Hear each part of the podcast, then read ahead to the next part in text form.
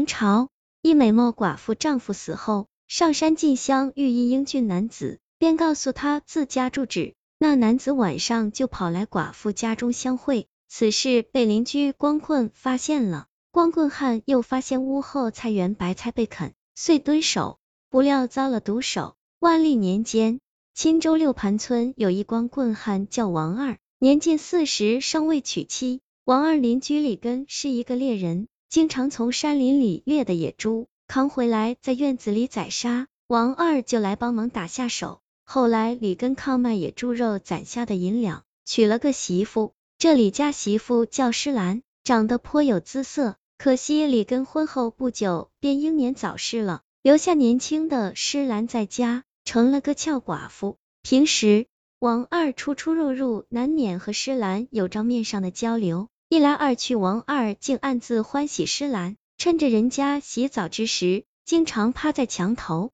偷看。但王二胆小，只敢偷看，并不敢真的对施寡妇无礼。一日，施兰上山进香，路上遇到一个白净俊朗的男子，对方自称是来这里走亲戚的商贾。施兰见对方英俊潇洒，芳心暗许，便告诉了男子自己的住址。夜里。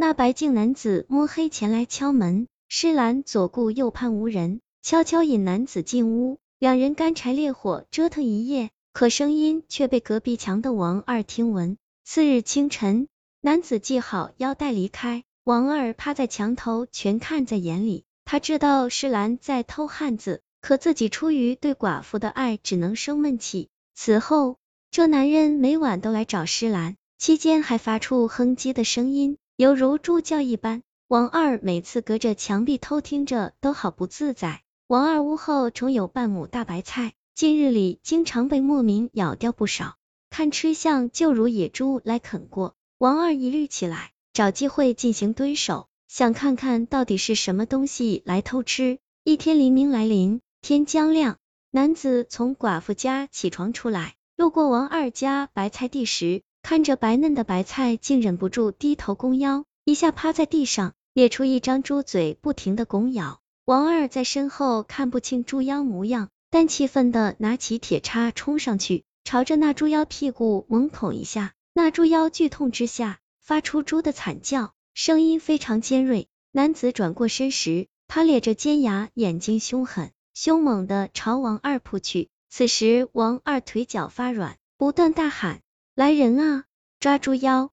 那猪妖变成一头巨猪，张开血盆大口，一下便把王二吞进肚子。未几，村民们闻声赶来，发现猪妖早已离去，众人甚至连王二的尸体都没有找到，只当他是失踪了。数日后的晚夜，猪妖仍旧变成俊美男子去敲施兰的门，施兰浑然不知，双方又是激情一夜，相拥而睡。到了三更时分。王二的魂魄却飘了进来，原来当日他被猪妖吞吃的一刹那，自己早已吓死，魂魄跳脱出肉身，飘荡在野外。王二看着熟睡的施兰，不忍他被猪妖所骗，一下钻到他的梦里，告诉他身边的俊美男子是一头丑陋的猪妖。施兰当即被吓醒，听着男子打着雷般的呼噜声，心中多少有点疑虑，为此他继续装睡。等到黎明来临，男子自行离去的时候，施兰便偷偷跟在他身后，果真看到男子在路过王二家的白菜地的时候，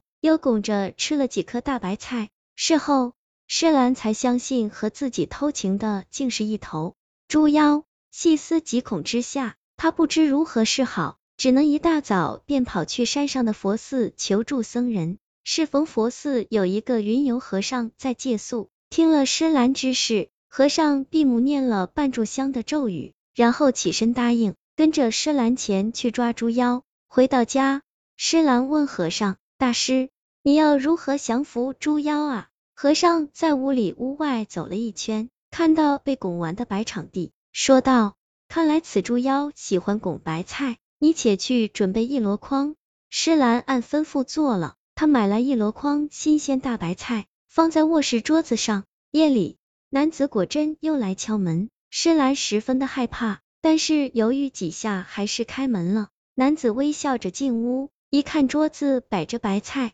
控制不住，竟发出猪饿般的闷哼声。施兰假装问道：“官人是饿了，奴家这就入厨房给你弄点吃的。”说罢，匆忙离开。那男子见屋里四下无人，立马现出猪妖原形，疯狂拱起白菜来，正吃得津津有味时，突然天降一件袈裟将他裹紧。此时和尚从屋外一下跳进来，手拿佛珠，不断念咒。猪妖被袈裟包裹的疯狂挣扎，不断发出猪般惨叫。不一会儿，猪妖便奄奄一息，流着泪向和尚求饶了。和尚问道：“你定已成妖，为何不在山林潜心修炼，反而出来危害人间呢？”猪妖道：“我本在山中清修，不想理世事，无奈此娘子的丈夫猎吃我猪族子民，这个仇我不得不报。”和尚说道：“她的丈夫已死，应是业报所致，你为何还要害他妻子呢？”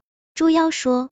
我本想是吃了他，可是如今却爱上了他。和尚知道这是一段孽缘，便往猪妖的脖子挂上一串佛珠，说：“你害了王二，本是死罪，可我佛慈悲，今日你就皈依佛门，随我同修行赎罪吧。”猪妖听完连连拜谢，然后回望了几眼施兰，便依依不舍的跟着和尚离去了。这个故事叫《猪妖和寡妇》，来源于净月斋民间故事。作者唐有时因果之说，虽然看似虚无，但冥冥中却自有道理，不可全信，也不可不信。